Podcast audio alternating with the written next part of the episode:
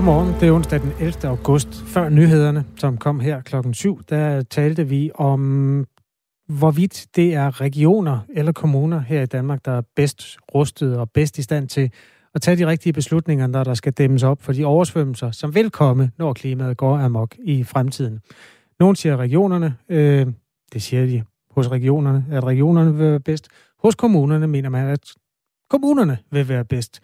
Og så er det, der er kommet post fra Radio 4 Morgens lyttere. Ja, det er der i den grad, kan man sige. Angående oversvømmelser helt tilbage til slut 90'erne, hvor Gerhard Schröder var kansler i Tyskland, havde man enorme oversvømmelser i det tidligere Østtyskland. Allerede dengang talte man om at lave områder, hvor floder kunne brede sig, så diskussionen er ikke ny med venlig hilsen Kim L. Petersen. Bo fra Østerbro øh, skriver, at øh, det forslag, som ja, jeg citerer fra Bo's sms, den gode sønderjyde er kommet frem med, det er ikke tosset overhovedet. Hvis de er svært ved at samarbejde, så er det nødvendigt, at der er et organ, som kan overrule og sige, hvor randene skal graves. Han er også ganske godt indvidet i, hvordan han og hans kolleger tænker, så det er vel af erfaring, at han stiller sådan et forslag. Det mener man skal lytte til, og ikke bare overspule med ligegyldighed, skriver Bo. Og der er også kommet en hilsen, en venlig hilsen endda fra Daniel, der skriver, Godmorgen, det er da meget tænkeligt, at regionerne er bedre egnet. En region har jo mulighed for at arbejde på tværs af kommunegrænser. Man kan jo risikere, at en kommune ikke har mulighed for at lave en sø, der kan aftage øh, for meget vand, men lige på den anden side af kommunegrænsen ligger der måske et velegnet område, så så har regionen jo mulighed for at lave en løsning, mens den enkelte kommune er afhængig af nabokommunen øh, har god har goodwill nok til at afhjælpe problemet. Det var en øh, holdning fra Daniel. SMS'er er altid velkomne i det her radioprogram. Det kan både være kommentarer, der kommer sådan på bagkant af de interviews, vi har lavet, som det skete her. Men man skriver til 1424, start med R4 og et mellemrum. Man kan selvfølgelig også øh, sende noget, der kan bruges til de interviews, der skal laves. Vi kan jo fortælle, at havfruestriden, i den nordjyske kommune Aso står man med en granithavfrue, der til forveksling ligner den, der står af bronze i Københavns Havn, og det har gjort arvingerne efter den oprindelige kunstner rigtig øh, interesseret i at få den nordjyske statue destrueret. Den strid skal vi øh, analysere om cirka et kvarter, og der er faktisk en lytter, der stiller spørgsmålet, hvis jeg får tatoveret en havfrue på armen, kan arvingerne så kræve, at armen skal skæres af? Det er vores lytter Kim, der stiller spørgsmålet. Og jeg kan love dig, at vi tager det med i det interview, der udspiller sig om 12 minutter her på radioen. SMS'er skal skrives til 1424. Start med R4 og et mellemrum. Som man kan høre, så er der altså mange problematikker ude i verden. Nogle er langt væk, og andre de ligger stort set hjemme på køkkenbordet eller i skoletasken. For i denne her uge, der vender børn og unge tilbage til skolerne. Og det betyder jo så også et gensyn med madpakken, som måske ikke er helt så god, som den måske kunne eller burde være. For cirka en tredjedel af de danske skolebørn får simpelthen ikke nok at spise, mens de er i skole, og det forværrer deres koncentration og indlæringsevne. Og det er noget, du har forsket i, Karen Vistoft. Du ved, at du er professor på området, det kan man roligt sige. Du ved noget om læring, madkundskab, smag og trivsel i skolen, og det gør du ved Danmarks Institut for Pædagogik og Uddannelse. En, øh, en lang intro her. Godmorgen til dig, Karen. Øhm, hvorfor spiser børn egentlig ikke deres madpakker? De må jo være sultne. Ja, godmorgen. Jamen, øh, det er der sådan to hovedforklaringer på, at børn ikke spiser deres madpakker. Øh, den ene, det er, at de ikke bryder sig om madpakkerne. De kan ligefrem synes, at madpakken er pinlig. Og den anden, det er, at rammerne omkring skolemåltiderne simpelthen er for dårlige. Og det vi ved fra forskningen, det er, at ja, du er bare tale videre. Vil du spørge om noget mere? jeg vil spørge om rigtig meget, men det, du skal have lov at tale videre. Det er, ja, Jeg skal bare lige sige, hvorfor det er så vigtigt, nemlig at de øh, får noget at spise i skoletiden. Og det er det, fordi øh, vi ved fra vores forskning, at der er en negativ sammenhæng mellem sult og læring. Altså det betyder, at sultne børn har svært ved at koncentrere sig i undervisningen. De har faktisk også svært ved at være en god kammerat, altså svært ved at behandle deres kammerater øh, godt og ordentligt, hvis de er sultne. Så det vil sige, at sult går både ud over den faglige trivsel og den sociale trivsel. Vi smider lige lidt, uh, lidt fakta på bordet her, fordi to ud af tre elever oplever rent faktisk at være sultne, mens de er i skole. Og det gælder uanset køn om det nu engang er en skole med madpakke, hvor man bruger det, eller en regulær madordning. Og det viser en undersøgelse, som er udarbejdet af Danmarks Institut for Pædagogik og Uddannelse. I en undersøgelse lavet for Arla i 2019 lyder det, at jo ældre man er, jo hyppigere smider man øh, madpakken ud. Altså du har været lidt inde på, hvilke konsekvenser øh, det her det kan få, og det er jo øh, koncentrationsbesvær, man bliver en dårlig eller kan blive en dårligere kammerat osv. Men hvis ansvar er det egentlig, at øh, de små eller de lidt større børn får spist deres madpakker? Jamen, der er to hovedansvarlige parter. Det er forældrene, og så er det skolen. Øh, som forældre, der er det enormt vigtigt, at man øh, involverer børnene i at smøre madpakker, eller lave madpakker, vil jeg hellere sige. Og det er altså ikke nok, at man øh, i den ene yderlighed er en forældre, som simpelthen står og laver de ypperste kunstværker ned i madpakken. Øh, det, er heller, det er absolut heller ikke nok, at forældrene ligesom hopper over, hvor gæret laves, der laver nærmest pinlige madpakker. Begge dele gør, at børnene ikke har lyst til at tage deres madpakker frem og spise dem sammen med andre. Øhm, børnene de skal involveres i, madpakke, i madpakkerne, og det skal de, de skal føle et ejerskab til dem. De skal glæde sig til dem, måske også være stolte af dem. Og de allerfleste børn vil rigtig gerne have noget med, for eksempel en rest fra aftensmaden, eller noget, der ligesom er øh, lækkert, og øh, som de glæder sig til at spise. Så selve indholdet i madpakken har en betydning, men det har rammerne, øh, hvor i de spiser madpakkerne i, i høj grad også.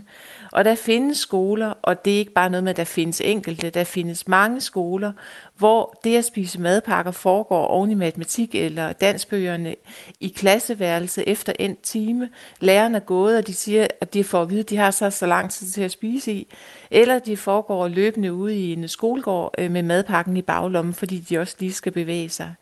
Begge dele er, er utilstedeligt, og jeg forstår faktisk ikke, at skoler ikke prioriterer, at øh, børnene får spist deres madpakker i hyggelige, rolige, ordentlige rammer med god tid, fordi vi ved, at det har stor betydning for den måde, de øh, koncentrerer sig i undervisning på øh, efterfølgende.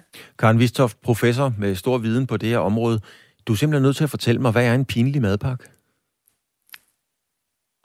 Jamen, en pinlig madpakke, det er en madpakke, skal vi sige, smurt med øh, en eller anden form for øh, øh, billig smørelse, og så øh, nogle øh, stykker pålæg, som, øh, som bare ikke øh, er noget som helst hit at tage op. Øh, det, kan, det kan være rød spejepølse. Det kan også godt være, at de ikke er pinlige, fordi der er ligesom en trend, hvor vi spiser rød spejepølse. Øh, jeg har også øh, ofte været ude og interviewe børn, øh, for eksempel piger, de siger, de er baconpigerne, så de har bacon med på deres rugbrød, og det er bare det store hit. Men de pinlige madpakker, det er dem, der ikke hitter i den gruppe, eleven er i, eller barnet er i. Og så derfor så er det, det, det er som regel kedelige madpakker. Det kan være leverpostej med blød agurk, Øh, det kan være, øh, det kan være øh, noget pålæg, som simpelthen bare er for gammeldags og for pinligt. Endelig kan der være nogle klap sammen, og dem er der ikke ret mange børn, der vil have med, fordi det, man kan ikke rigtig regne ud, hvad der er i dem, og de ser også rigtig, rigtig kedelige og pinlige ud. Men, men ved børn, nu snakker vi om de små børn, ved de, hvad der er skal vi sige, pinligt, fordi det kan da godt være, at det er pinligt at have den her leverpostej mad eller en, eller en klap sammen, men den er bare sund og nærende og god, men det er lidt pinligt, når de andre nu har, har, har, har kiks og marabu og Nutella med på madpakken. Altså, øh, skal ungerne være med til at bestemme, hvad der er pinligt? Er det ikke bare forældrene, der skal skære igennem og sige, prøv at du skal have noget salatmarker? Nej, nej, slet, slet ikke. Altså, det er virkelig børnene, der skal være med på beslutningsvognen. Og nu nævner du lige de der søde ting, ikke? Altså marabu og Nutella og hvad der ellers kan være af, af forskellige sådan uh, sweeties i en madpakke. Det kan faktisk også godt være pinligt, hvis nu klassen har en uh, norm eller en aftale om, at der må ikke spises, uh, altså en madpakke må ikke bestå af udelukkende slikagtige ting. Øh, så hvis nu en forælder sådan ligesom bryder den norm, så kan det også være pinligt for barnet, at min madpakke, der er der kun slik i, eller kun søde ting i. Øh, og jeg kan faktisk også godt lide en tunmad. Øh, altså det, det handler om, det er, at forældrene sammen med børnene sådan tuner sig ind på, hvad har klassen, hvad har klassen aftalt, og hvad, hvad vil være hvad, hvad vil være godt for mit barn at få med? Hvad har min dreng eller pige lyst til at åbne, når hun åbner madpakken og spiser sammen med de andre i klassen. Man kan også gå så vidt at sige, hvad vil være godt for mit barn at dele med nogle andre i klassen? Øh, jeg ved godt, at forældre de tænker, at de, de madpakker, de smører, det er altså til deres barn og ikke til alle andre. Men fakta er bare anderledes. Altså, børn deler tit deres mad, men det gør de kun, hvis den ikke er pinlig. Men det at dele mad, det er jo også et socialt fællesskab. Mad er det sociale. Og, og det at dele, det er også enormt hyggeligt og socialt, og det gør faktisk også, at de får noget at spise, fordi de har lyst til at smage på hinandens mad. Det her, det er jo øh, en masse mennesker, der er samlet i morgenradioen. Nogle står og garanteret at smøre madpakker til deres børn, as we speak. Så derfor øh, tror jeg simpelthen, at jeg lige åbner den på sms'en. altså, øh, hvem har ansvaret for, at børn får spist deres madpakker? Og hvis du som forældre tænker, det er jo nok mig, så øh, vil, hører vi meget gerne om de overvejelser, du har gjort. Hvis du øh, hører til dem, der har opdaget, at når børnene kommer hjem fra skole, så ligger der sådan en uspist madpakke et eller andet sted i bunden af tasken. Altså, hvad er det, man kan gøre for at øh, gøre det nemmere for børnene at få den åbnet og få den spist? Og i den sidste ende, hvis ansvaret er det. Den type sms'er kunne vi godt øh, tænke os at få på 1424. Start beskeden med R4 og et mellemrum. Og der er råd og vejledning at hente, fordi Fødevarestyrelsen har i marts 21 lavet en guide med officielle anbefalinger til skoler og forældre om at lave sundere mad. Det skal hjælpe skolens medarbejdere, forældre og ledelse, og selvfølgelig ikke mindst børnene. Det her, Vitof, det får mig til at tænke på, alt andet her i livet er jo blevet produktudviklet i en rasende fart. Altså, jeg nærmer mig de 60, og jeg havde sådan en, en klassisk gul madkasse med i plastik, og nogen havde nogen i, i aluminium, og det har man jo stadigvæk. Er det slet ikke blevet produktudviklet måden at tænke øh, hele den her, øh, skal vi sige, madpakke ting på? Altså, jo, selvfølgelig er det det, og der er også kommet produkter til at putte i madpakkerne, og der er også madkasser, der ser lidt anderledes ud, end da du var ung.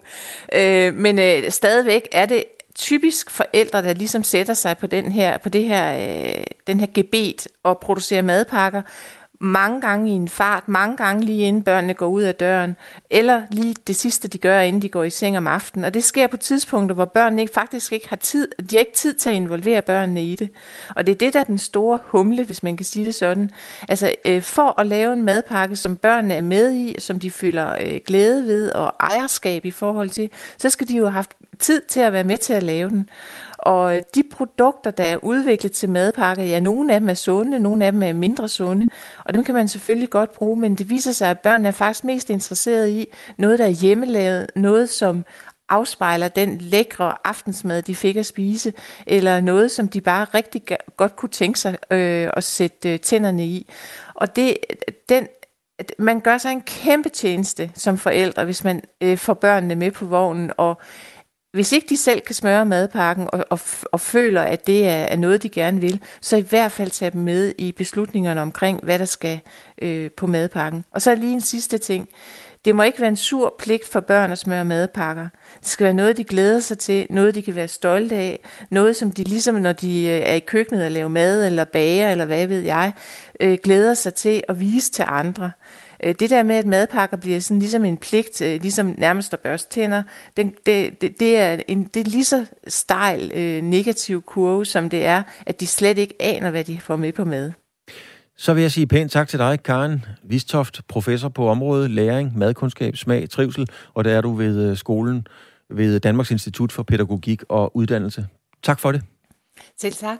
Og senere på morgenen skal vi tale med Gry Sabro Holm. Hun er mor til tre, Øh, hun har måske knækket koden for, hvad der skal til for at få børn til at spise deres madpakker. Vi skal også tale med Rasmus Edelberg, landsformand for skoler og forældre, om hvad skolerne kan gøre, så børn i mindre grad smider maden i skraldespanden. Og så er der lidt mere fakta. 35 procent af forældre mangler inspiration, når madpakken skal laves. 35 procent, det er alligevel en del. Kan jeg ikke lige tage nogle sms'er? Der er mennesker, der har stemplet ind i den her allerede.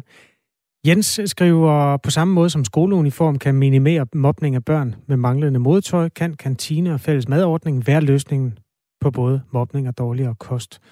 Sten skriver, jeg lavede en lækker madpakke til min datter, som hun kunne lægge i køleskabet i klassen, som forældrene betalte. Desværre kunne forældrene ikke få rengøring af køleskabet til at fungere, og det blev fjernet. Efter det var det begrænset af lækker madpakke, min datter kunne få med, skriver Sten. Kirstine skriver, det er kulturen i klassen, altså lærerne og ledelsen, der er med til at skabe en positiv, et positivt fællesskab omkring madpakkespisning, så børnene har lyst til at åbne deres madpakker, suppleret med medbestemmelse hjemmefra i forhold til, hvad de gerne har med, eller være med til at smøre, skriver Kirstine. Din knægt er 28 eller sådan noget, er det ikke deroppe? Jo, han er, han er 30. Han er 30, okay. det er længe siden, Claus. Men det er fordi, jeg, jeg har jo tre døtre. Ja. Og du har, du har drenge, ikke? Jeg har to drenge, yes. To drenge. Yes. Øhm, og sådan noget som robrød, det slog aldrig igennem hos pigerne. Altså, Pastasalat og alt den slags, det var fint, men robrød var umuligt. Har du nogle erfaringer? Ja, altså robrød, det var, altså jeg var selv en af de drenge, det må jeg med skam indrømme, som øh, jeg fik simpelthen ikke spist min, øh, min madpakke, og øh, min morfar gik egentlig ikke så meget op i det, så de holdt nogle gange i perioder bare op med at give mig en med. Men jeg har da også oplevet det der med at finde en, der var smurt om, om, øh, om mandagen. Den opdagede man så i løbet af torsdagen ude i gymnastiktasken. Den har jeg da også været på. Du snakker om dine egne, øh, men som forældre tænkte jeg også. Ja, det har jeg i høj grad. Øh, det har jeg i høj grad, og, og øh, øh, mine afkomsmoder var nok den, der var rigtig dygtig til at forklare dem ret pædagogisk egentlig, hvorfor det rent faktisk var meget vigtigt at få spist den mad. Okay, så det var det, indsatsen bestod i. Det må man sige, ja. Gider du sige til drengene, at de skal spise deres mad? Ja, det var, det var jo det. det der er fedt. Øh, tak for sms'er på 1424. Eftersom vi kører temaet videre lidt senere på morgenen, så vil vi også gerne have flere af dem. Lige nu er klokken 21 minutter over syv. Vi skal vende os mod den øh, nordjyske havfru-gate. Øh, en plagiatsag, der tager udgangspunkt i en statue, der står ved indsejlingen til den nordjyske havn Aså. Diskussionen om, hvad en skulptur øh, skal gøre for at være fordømt som plagiat, er jo altså blusset op efter, at øh, den lille havfru, der står ved ASO, er blevet bedt om at blive destrueret. Eller, hvad skal man sige, havnebestyrelsen er blevet henstillet om at få den fjernet.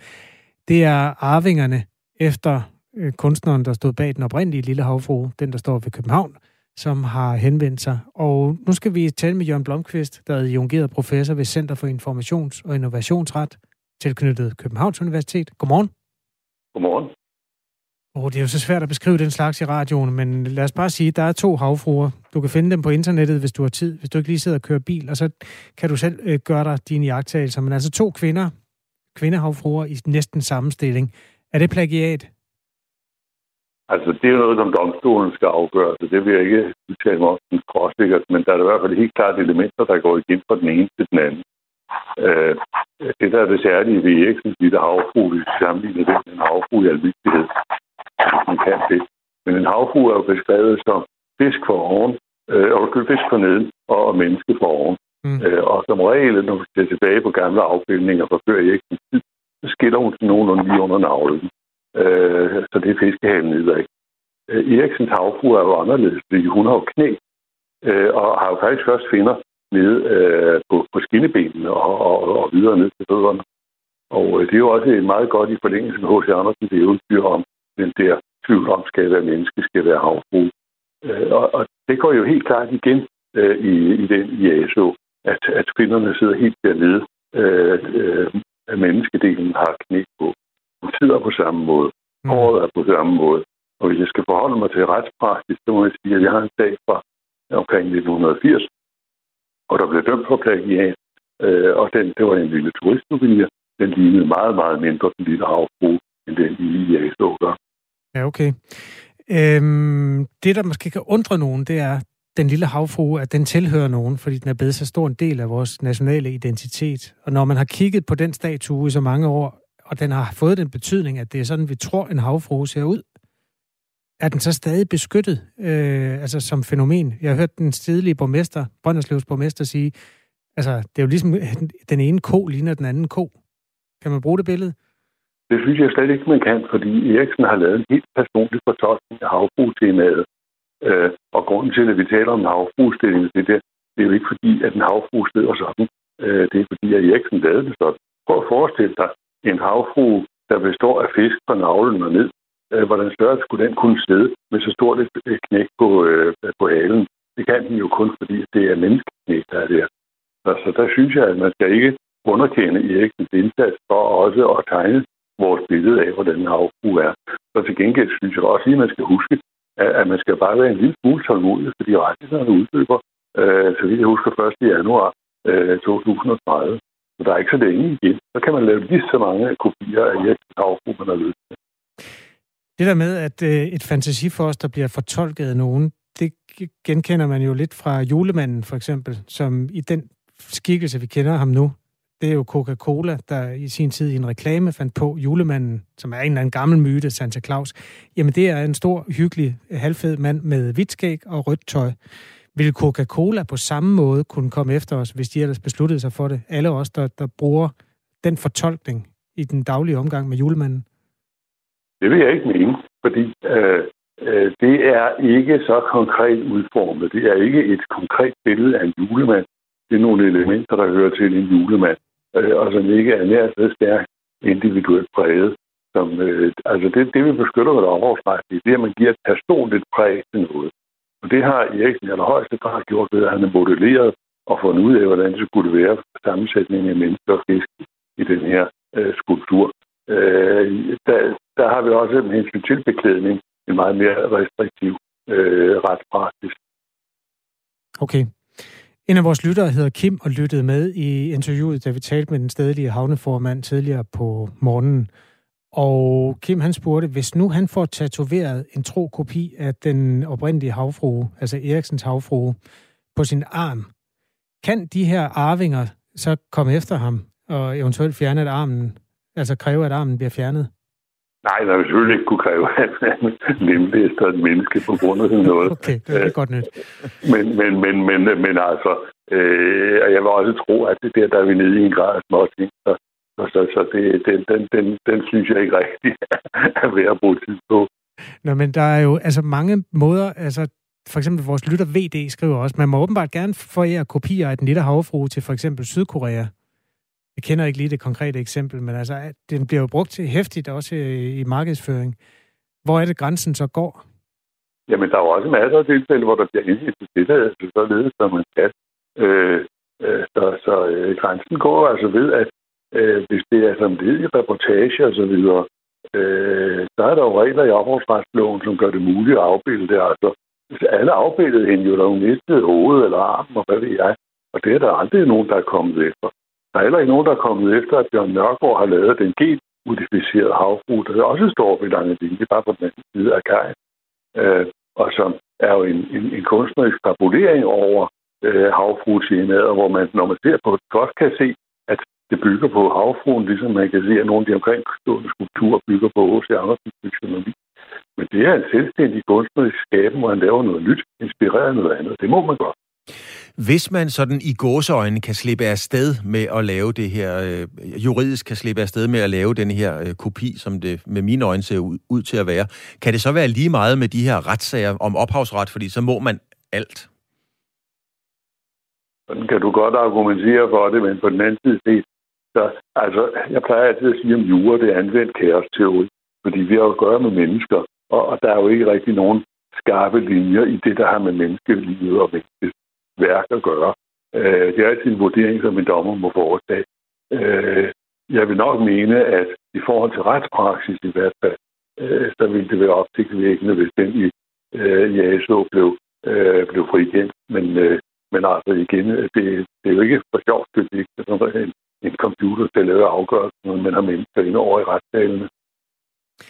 Godt. Vi får se. Altså, den stedlige havneformand sagde, at han har faktisk aldrig været i København, og han har ikke set den oprindelige havfrue, så han nægtede at, at forholde sig til, om de lignede hinanden.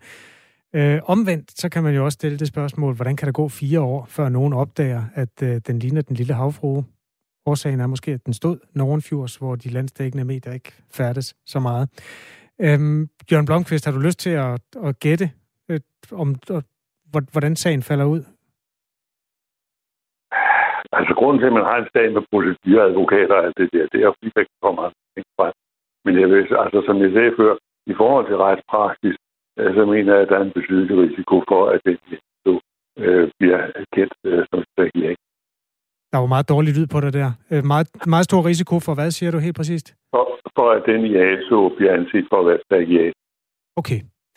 Tak fordi du vil være med med din analyse. Velkommen adjungeret professor ved Center for Informations- og Innovationsret, Jørgen Blomqvist, tilknyttet Københavns Universitet, der altså mener, at øh, det lugter af plagiat, det her.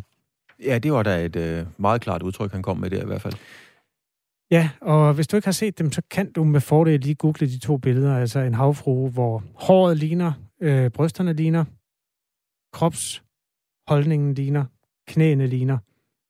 halen ligner. Men det er to forskellige materialer, mm. og i øvrigt også to forskellige byer. Men den ligner. Du lytter til Radio 4 morgen. Klokken er halv otte.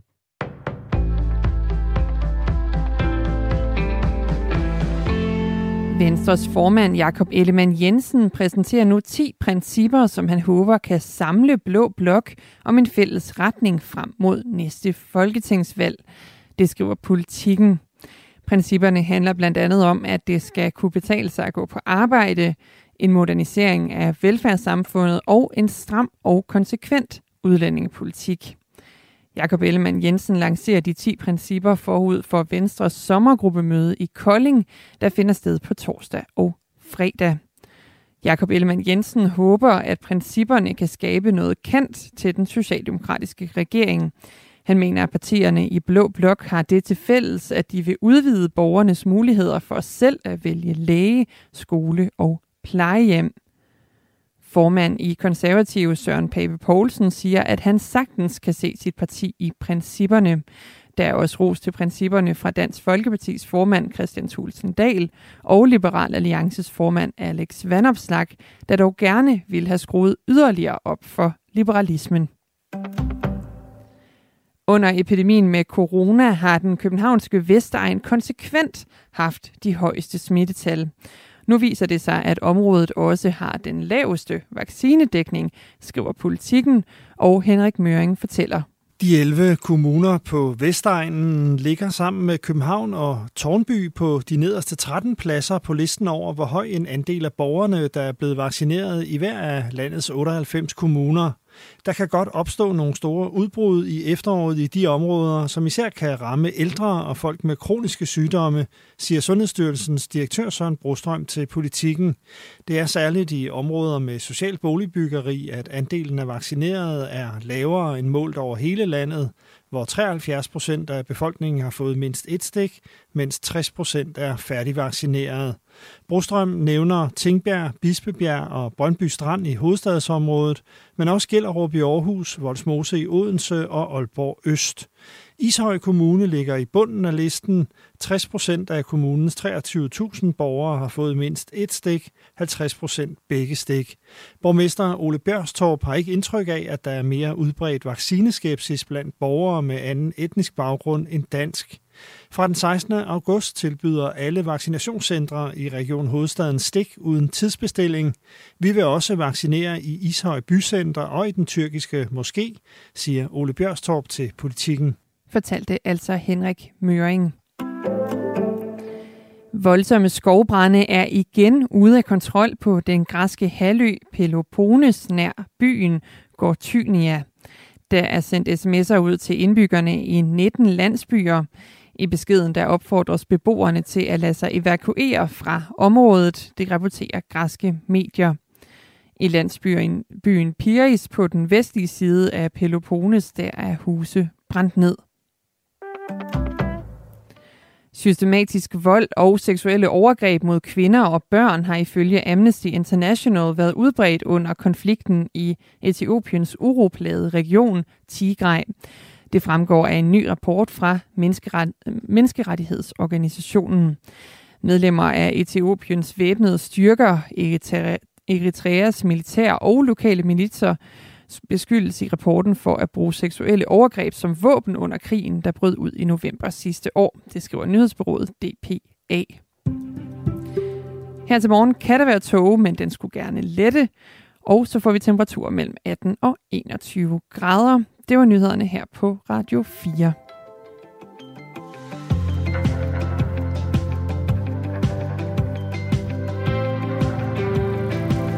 Der er mange, der forholder sig til debatten om, hvorvidt man kan forfalske en havfrue. Nogle spørger også, men tilhører ophavsretten i virkeligheden ikke H.C. Andersen? Det er dog ham, der har skrevet historien om havfruen. Øhm, sagen er jo den, at der er lavet en fortolkning af havfruen i bronze, som står ved indsejlingen til Københavns Havn. Og arvingerne, efterkommerne til kunstneren Eriksen, har nu øh, stævnet de, den kunstner, som, eller i virkeligheden den øh, havn, som har opstillet en meget lignende havfrue, nemlig ASO i Nordjylland. Der er kommet et post fra flere, hvor der er en, der skriver, ophavsret er der tidsbegrænset, hvilket er rigtigt fra 2030 må du lave din havfru, som du har lyst til. Øh, en skriver også, havfruen i Dragør står på Dragør Fort. Dragør Fort. Det er jo faktisk en øh, stor drag, øh, en stor havfrue. Mm. Jeg har ikke set den, det må jeg være ærlig. Jeg har fundet den frem her. Øhm, også for, jamen jeg ved ikke, hvad der falder mest i øjnene. Nu kan du se hendes overkrop her. Claus, så kan du bare sige, hvad du synes. Det er en meget nydelig havfru. Det er en meget stor havfru også. Man skal jo passe på, hvordan man udtrykker sig. Hun har ikke så meget tøj på, men det er en meget vellignende havfru. Altså, den ligner den havfru, som du synes, den skal se ud, eller hvad tænker du på? Jamen, jeg, jeg, jeg må sige som borgmesteren op nordpå, havfruer sidder jo som havfruer sidder. Men hvis du skal kigge på forskelser mellem Eriksens havfru og så den der havfru, øhm, du kunne for eksempel kigge på hendes anatomi. Er der nogen sådan, kropsdele, hvor du synes, at det, Dragørs havfru er anderledes end, end den, der står ved København? Ja, altså det hedder jo på nudansk. Jeg tror, at hende her oppe i, øh, i Dragør, hun har fået, hedder det ikke et, et boobjob? Jo, momjob. Ja. Ja, der er løftet lidt. Der er løftet lidt. Godt. Det kan man med granit. Klokken den er 7.36. Og, øhm, og således opmuntret. Ja, vi følger sagen med kæmpe interesse. Øhm, nu skal vi videre til et andet område. Ja, det skal vi, fordi det handler, der er jo også mange øh, politikere, der gerne vil tage patent på gode idéer, og nytænkning landets kommuner skal kunne reservere almene boliger i byerne til bestemte faggrupper. Det kunne eksempelvis være sygeplejersker, politibetjente eller socioassistenter. Det foreslår Socialistisk Folkeparti i et nyt politisk udspil i forbindelse med partiets sommergruppemøde, der afholdes i morgen og fredag. Godmorgen, Pia Olsen Dyr. Du er som bekendt formand i SF. Øh, hvorfor skal der reserveres bolig i byerne til få udvalgte faggrupper, og hvordan skal man i øvrigt udvælge øh, disse faggrupper? Jamen, det skal man ud i kommunerne. De steder, hvor man for eksempel mangler en tømmer eller en socioassistent, øh, eller hvad det nu kan være, så skal man kunne sige, at det almindelige bolig, at der også skal være plads til dem. Vi ser jo desværre i storbyerne, at hverken øh, øh, sygeplejersken eller tømmeren har råd til at bo øh, inde i byen, men vælger at tage ud af byen. Og det er jo fint nok, hvis man vælger det, men pointen er jo, at man kommer længere væk fra sin arbejdsplads, og vi har simpelthen brug for, at der også er sygeplejersker eller socioassistenter, eller tømmer, eller sneker, eller hvad det kan være, i storbyen, og ikke kun folk, der har rigtig mange penge. Men, men, men Olsen Dyr, hvem er det, det i virkeligheden skal, skal gavne? Altså er det byen, fordi man så putter nogle skattekroner i kassen, eller er det, eller er det de nævnte medarbejdere og faggrupper, øh, så får de kortere til uddannelse, arbejde osv., eller hvem er det, man i virkeligheden til gode her? Man behøver ikke kun tænke på det ene. Man kan jo gøre begge dele. Altså, det er jo både til fordel for den, der ikke skal pendle særlig langt på arbejde, at man får mere tid sammen med sin familie, og måske også være mere til stede på sit arbejde, end hvis man skal bruge en time eller halvanden hver gang, man skal pente frem og tilbage. Det andet er jo selvfølgelig, at vi kan se, øh, især i Aarhus og i København, at vi kommer til at mangle nogle af de øh, medarbejdere, blandt andet øh, socioassistenter, sociohjælpere, sygeplejersker, pædagoger, i fremtiden, fordi de faktisk søger væk. Og når de først er søgt væk, for eksempel til Frederikssund, jamen så stopper de med at arbejde i København, for så er der ofte også et arbejde der, hvor de bor i nærområdet, og så sparer de tiden. Hvordan ved du, eller I, eller man, hvordan ved man overhovedet, om der er en regulær, oprigtig interesse for de her faggrupper om at flytte ind til byerne? Øh, ved vi jo, fordi at de efterlyser mulighed for at bo i byen øh, i forbindelse med deres arbejde, og at rigtig mange, nu har man lavet undersøgelser for eksempel med pædagogområdet i København, hvor man kan se, at man kommer simpelthen til at mangle pædagoger, for de har ikke råd til at bo i København, så søger de ud, også så sjovt nok, for det er jo selvfølgelig også tilbudt et job, hvor de søger hen, fordi vi har været med til fra SF's side at sikre minimumsnummeringer, som jo gør, at man ansætter rigtig mange pædagoger i hele Danmark. Øh, og det er jo godt og positivt, men det betyder jo faktisk, at, øh, at øh, en stor by som København i virkeligheden bliver drænet, og, og det bliver også et problem for fremtidens børn, at der ikke kommer til at være veluddannet arbejdskraft til dem. Pia Olsen Dyr, der er kommet noget kritik af jeres forslag. Øh, administrerende direktør for Danmarks Almene Boliger, Bent Madsen, kritiserer jeres forslag om at reservere almene boliger til, faglige, til særlige faggrupper. Han mener ikke, at løsningen er at gøre det sværere for dem, der i forvejen har stået på venteliste til en bolig i mange år. De laveste indkomstgrupper får bare presset deres boligsituation endnu mere. Det er en stoleleg, hvis ikke der bliver bygget mere. Det siger han til, til Berlingske. Hvordan kan du forsvare øh, og komme til at skubbe nogen øh, bag i køen. Altså, det er en ulighed i, i forvejen på et presset boligmarked. Nu vil jeg ønske, at han havde set vores fulde udspil, og ikke kun den, den del, der handler om at reservere boliger til for eksempel sygeplejersken, eller pædagogen, eller tømmeren. Øh, men at vi faktisk også samtidig siger, at der skal bygges mere, og at vi ønsker at reservere en større del til almindelig boligbyggeri. I dag er det sådan, at man kan reservere 25 procent, altså en fjerdedel af det, man bygger, kan være almindeligt. Vi siger sådan set, at den vil vi øge til 33 procent, for vi kan jo se, lige nu, det der sker blandt andet i København, Aarhus, Odense, det er, at midtbyen ender med at være for de rigeste for de har råd til at købe en ejerbolig. Og så må folk flytte længere og længere ud. Og så er det jo rigtigt, at der er også folk på kontanthjælp, eller folk, der er pensionister, som skal have et sted at bo. Men, men der må vi jo sige, at så kræver det også, at vi bygger mere.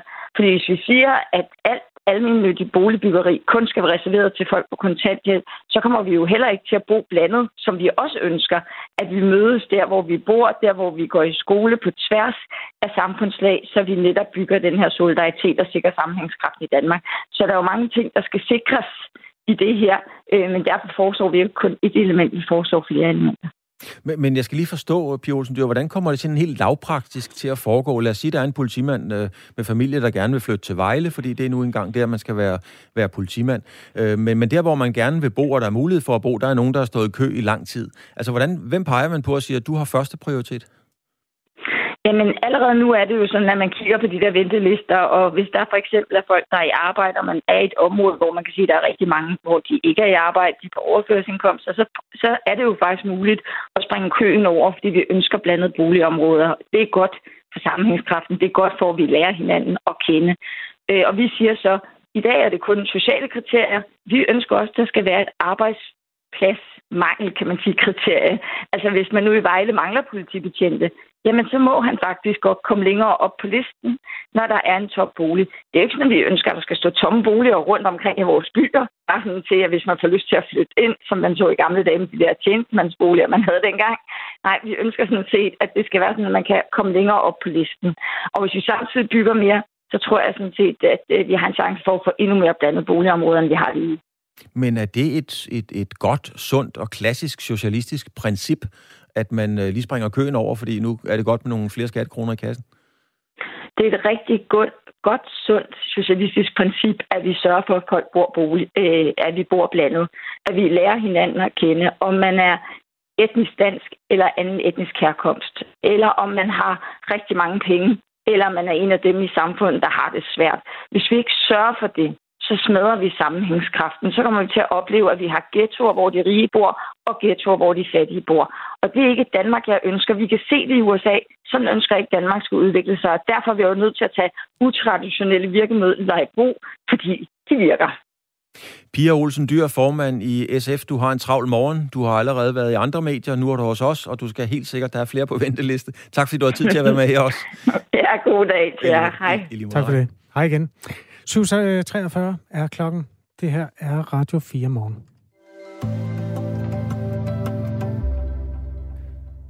Der bliver presset flere og flere indsatte ind i landets fængsler og arresthuse, samtidig med, at der er færre og færre betjente til at tage sig af dem. Sådan lyder det i et opråb fra Fængselsforbundet, der repræsenterer landets fængselsbetjente. Forbundet anbefaler nu, at Kriminalforsorgen går over til natdrift. Det vil sige, at de indsatte bliver lukket inde hele døgnet, bortset fra den ene times gårdtur, de får i løbet af dagen. Bo Yde er formand for Fængselsforbundet. Godmorgen. Lige se engang. Er du her, Bo Yde? Jeg kan høre dig i hvert fald. Ja, perfekt. Godt, du er der.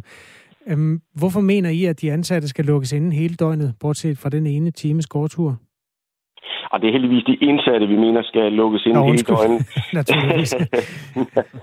Nej, ja. jamen må jeg ikke starte med at sige, at øh, det her er selvfølgelig et, et dårligt forslag, det er vi fuldstændig med på. Problemet er, at der er ikke andre forslag. Vi er kommet til et sted, hvor man sikkerhedsmæssigt ikke længere kan forsvare at have sin øh, fængselsbetjent gående i det miljø, vi går i derude. Man har simpelthen fuldstændig afviklet sikkerheden for personale. Antallet af beordret overarbejde og nedposteringer har nået et omfang, så vi er nødt til at sige til kriminalforsorgen, man må se virkeligheden i øjnene. Altså den situation, man har bragt sig i, den er man nødt til at tage konsekvensen af. Og så lang tid vi ikke har personale til at drive fængslerne, så er man nødt til at sige, så må man lukke de indsatte for låst døre i 23 timer i døgnet, så vi kan frigøre noget mandskab. Der er sikkert nogen, der bliver overrasket over, at det ikke er virkeligheden i forvejen, fordi et fængsel er jo i princippet et sted, hvor folk er lukket inde. Hvordan er virkeligheden ellers, hvis der er øh, personale nok? Altså, hvor er det, de kan færdes, så at sige, ude?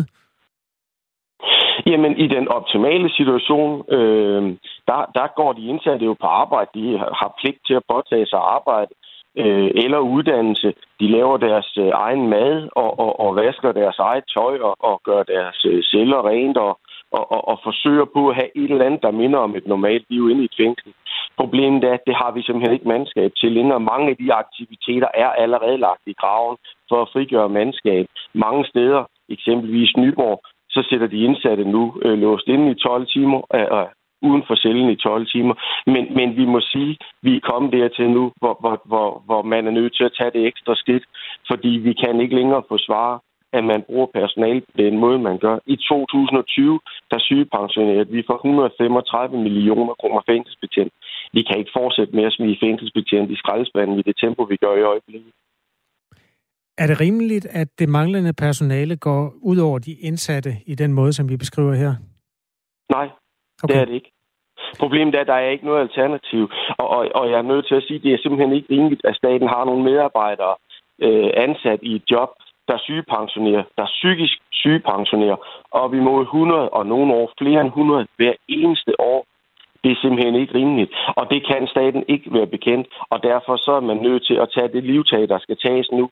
Kriminalforsorgen ønsker ikke at se virkeligheden i øjnene, og, og, og jeg må jo også sige her også, Regeringen har jo heller ikke gjort noget siden den tiltrådte ved den her situation. Den bliver ved med at skyde øh, beslutningerne for, hvad skal vi gøre ved, ved, ved det her problem for at få det løst. Og så er man nødt til at sige, så må vi tage den her dårlige løsning nu, lukke de indsatte inde.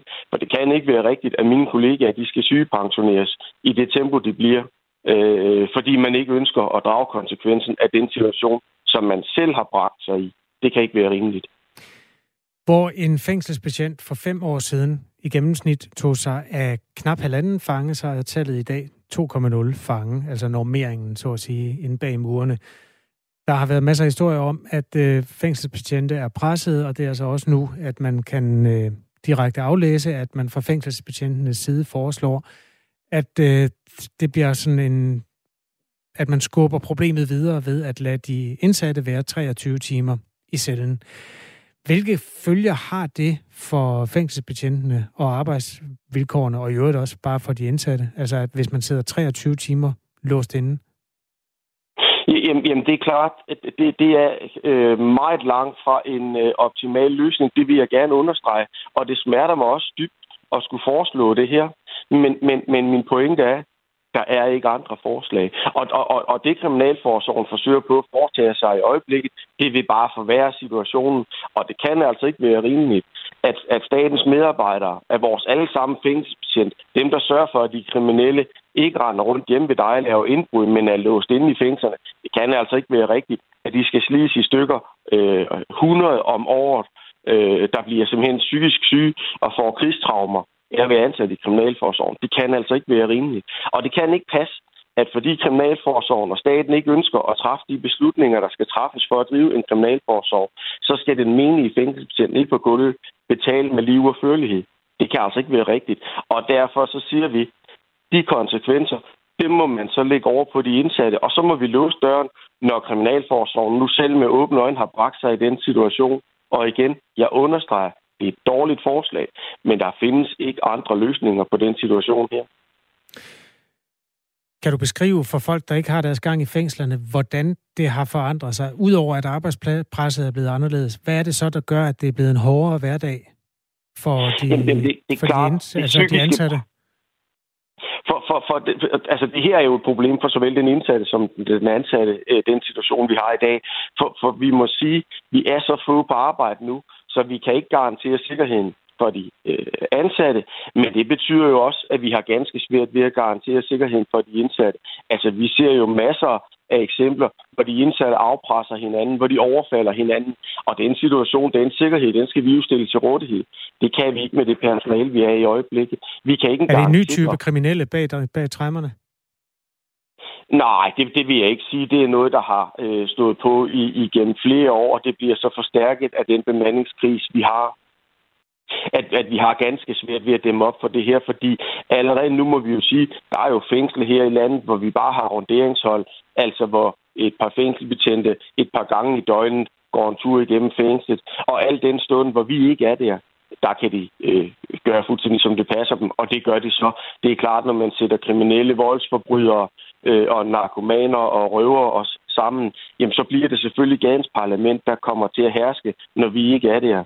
Og der er det, vi siger, det er ikke rimeligt, hverken over for de indsatte eller for de ansatte. Så må vi lukke de indsatte øh, på nat, mm. altså isolere dem i 23 timer. Sådan så at i hvert fald den grundlæggende sikkerhed, den er i orden. I første omgang selvfølgelig øh, for fængselsbetjentene, men i anden omgang lige så relevant også over for de indsatte.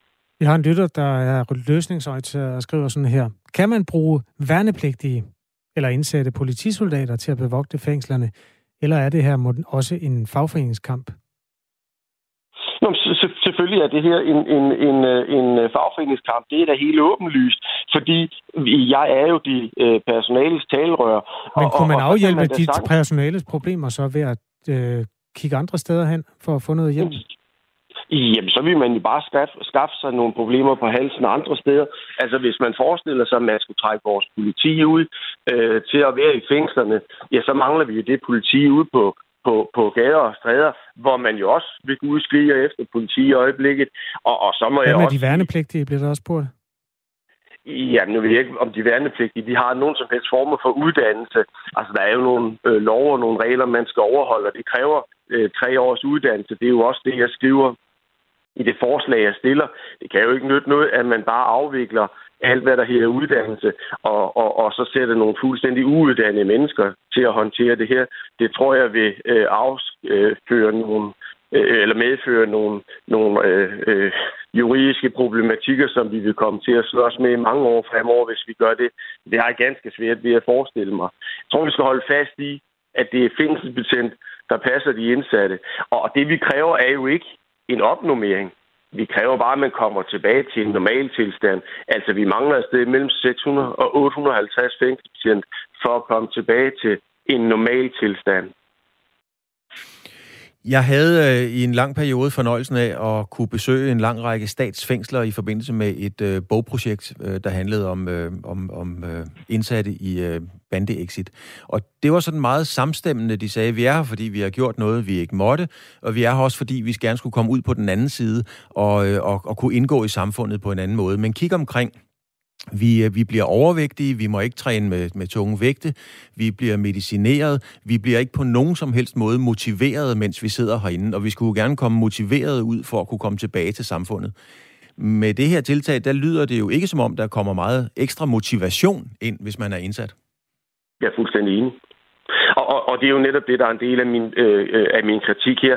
Alle de her tiltag, som man skal have for at bringe de indsatte videre, øh, Øh, og få dem ud af kriminalitet, de er jo afviklet for længe siden, fordi vi har ikke personale til det. Det personale tog man, jeg vil lige vil sige, i går til at, at, at, at passe arbejdsdriften, eller øh, passe driften af fængslerne, og nu står man så i den situation, nu har man så afviklet endnu mere mandskab. Nu kan man heller ikke stå for den almindelige drift, så jeg er fuldstændig enig. Problemet er, at Kriminalforsorgen har kørt sig derude, hvor vi mangler så meget mandskab, så vi har kun tilbage til den rå sikkerhed, og den kan vi nu heller ikke længere varetage. For jeg er fuldstændig enig i det optimale. Det er selvfølgelig, at vi som fængselspersonal, vi skal sikre og minimere kriminaliteten i samfundet ved at få resocialiseret de indsatte. Men vi har ikke mandskabet til det. Det er afviklet alt, hvad vi havde af den form for tiltag, der skal hjælpe. Eksempelvis i bandeexit og så videre. Det er jo afviklet for længe siden. Vi har ikke mandskabet til det. Bo, vi har skriver til os, undskyld, jeg afbryder Bo Ydsørensen. Der er faktisk et input fra en lytter, der hedder Kasper, der skriver, jeg selv sidder i spjældet arrest. Det var en indelukket verden. Øh, jeg har meget svært ved at se, hvordan fængselsbetjentene ser det. Sådan som jeg sad det, så det, da jeg sad inde, sad de på deres flade hænder og lavede ingenting. Plus det var så sikret, at der umuligt kunne opstå noget, som på nogen måde kunne give en patient krigstaumer i min verden. Har du lyst til at beskrive, hvad det er for nogle ting, der giver krigstraumer øh, for, de, for vores lyttere her, som ikke forstår det? Ja, ja, ja, det vil jeg gerne. Altså, vi skal jo ikke gå længere tilbage end, end 16. Der blev en af vores kollegaer skudt på en parkeringsplads. Øh, I 15 bliver en kollega stukket ned øh, med kniv for hans arbejdsplads. I 16 bliver en kollega øh, stukket ned med kniv tre gange i maven hjemme på hans privatadresse foran kone og børn, for nu bare lige at tage et par enkelte af dem. Men, men, men vold og trusler, det er øh, et, et dagligt tema for en fængselsbetjent. Altså, det er noget, vi lever med. Der er op imod to tilfælde af vold og trusler fast hver eneste dag, hele året rundt for fængselsbetjent. I 2020, altså sidste år, der sygepensionerede vi fængselsbetjente for 135 millioner kroner. Det, det, det, er, det, det er lidt mere komplekst end bare at sige, at jeg har selv siddet i fængsel, og de foretog sig ikke noget som helst. Der var ikke nogen problemer. Virkeligheden er en smule mere nuanceret end som så. Tak fordi du var med, Bo Yde Sørensen. Selv tak. Formand for Fængselsforbundet. Og vi forsøger selvfølgelig også at få et politisk ben på den her historie. Øhm, altså reaktioner på det her. Der er et opråb fra de ansatte i fængslerne om ja, send flere penge, for nu at sige det som det er, eller send flere ansatte i hvert fald. Klokken er fire minutter i otte.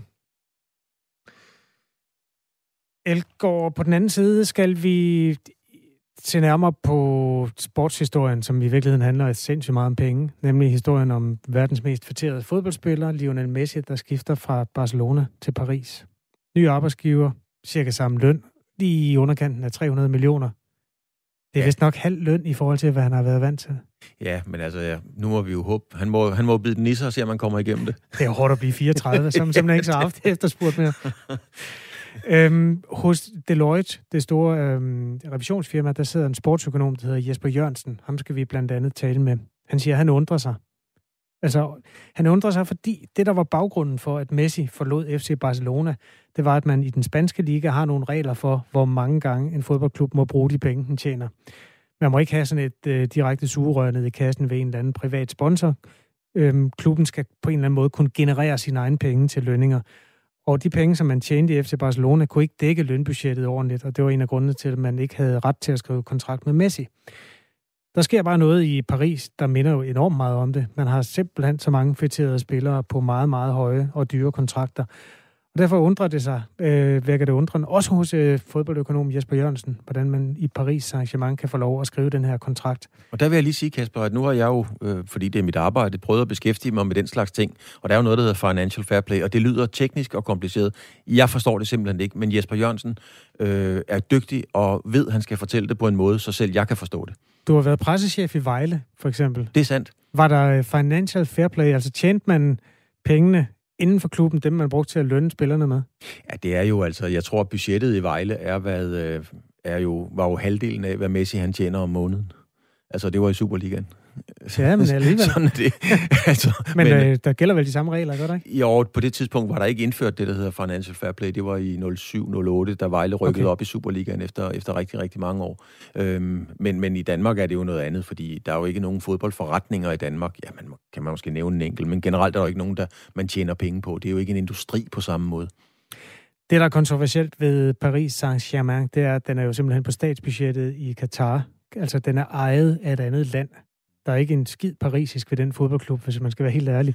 Og det er jo heller ikke, fordi der er ret mange franske fodboldspillere på førsteholdet. Men øh, det financial fair play er jo altså en konstruktion, der skal sikre, at øh, man ikke bare kan have et sugerør ned i en pengetank, der står i et andet land. Og når det så kommer til stykket, er det måske det, der sker alligevel. Fordi ved siden af de meget lukrative kontrakter, som man kan skrive, så kan man måske også, hvis man har de rigtige kontrakter i toppen af en fodboldklub, sørge for, hvis nu jeg hyrer en fodboldspiller, der hedder Claus Elgaard, mm-hmm. for uden at du skal have 300 millioner om året, så skal du også have en bestyrelsespost i et øh, selskab, som jeg kender rigtig godt. Jeg kender faktisk ejeren hen i noget, der hedder Oliekompaniet. Der kan du sidde med. Du behøver ikke komme til møderne, men øh, du får 150 millioner om året for at sidde i bestyrelsen der. Det sådan kender jeg en ven, øh, der hedder Olie. Øh, han hedder bare Olie. Han vil, godt, han vil godt give dig en sponsorkontrakt, hvis ja. du spiller med nogle øh, støvler, hvor vi skriver olie nedenunder med mm. usynligt blik. Mm. Så får du yderligere 150 millioner. Så har man pludselig det dobbelte lønbudget i virkeligheden, hvis man har de rigtige kontrakter. Ja, det er, jo, øh, det er jo blandt andet sådan nogle, øh, skal vi sige, konstruktioner, som man øh, vil prøve at komme til livs og, og, og prøve at få, få, få, få løst op. Men altså, man læser jo og hører den ene og den efter den anden historie fra det store erhvervsliv, hvad enten det er olie, kul eller tøj, eller hvad pokker det er, om den slags ting. Så hvorfor? Jeg siger bare, at det vil da være naivt at tro, at det ikke også sker i fodbold, når der er så mange hundrede millioner, altså milliarder på spil. Den historie vender vi os mod, altså både med en sportslig analyse, den kan vores kollega Dan Grønbæk fra Radio 4's øh, fodboldmagasin 4 på foden hjælpe med. Og så den økonomiske side af sagen, det er jo simpelthen en erhvervshistorie. Det der med at kalde dem klubber, det, øh, det burde man egentlig holde op med. Det er long gone. Det er virksomheder.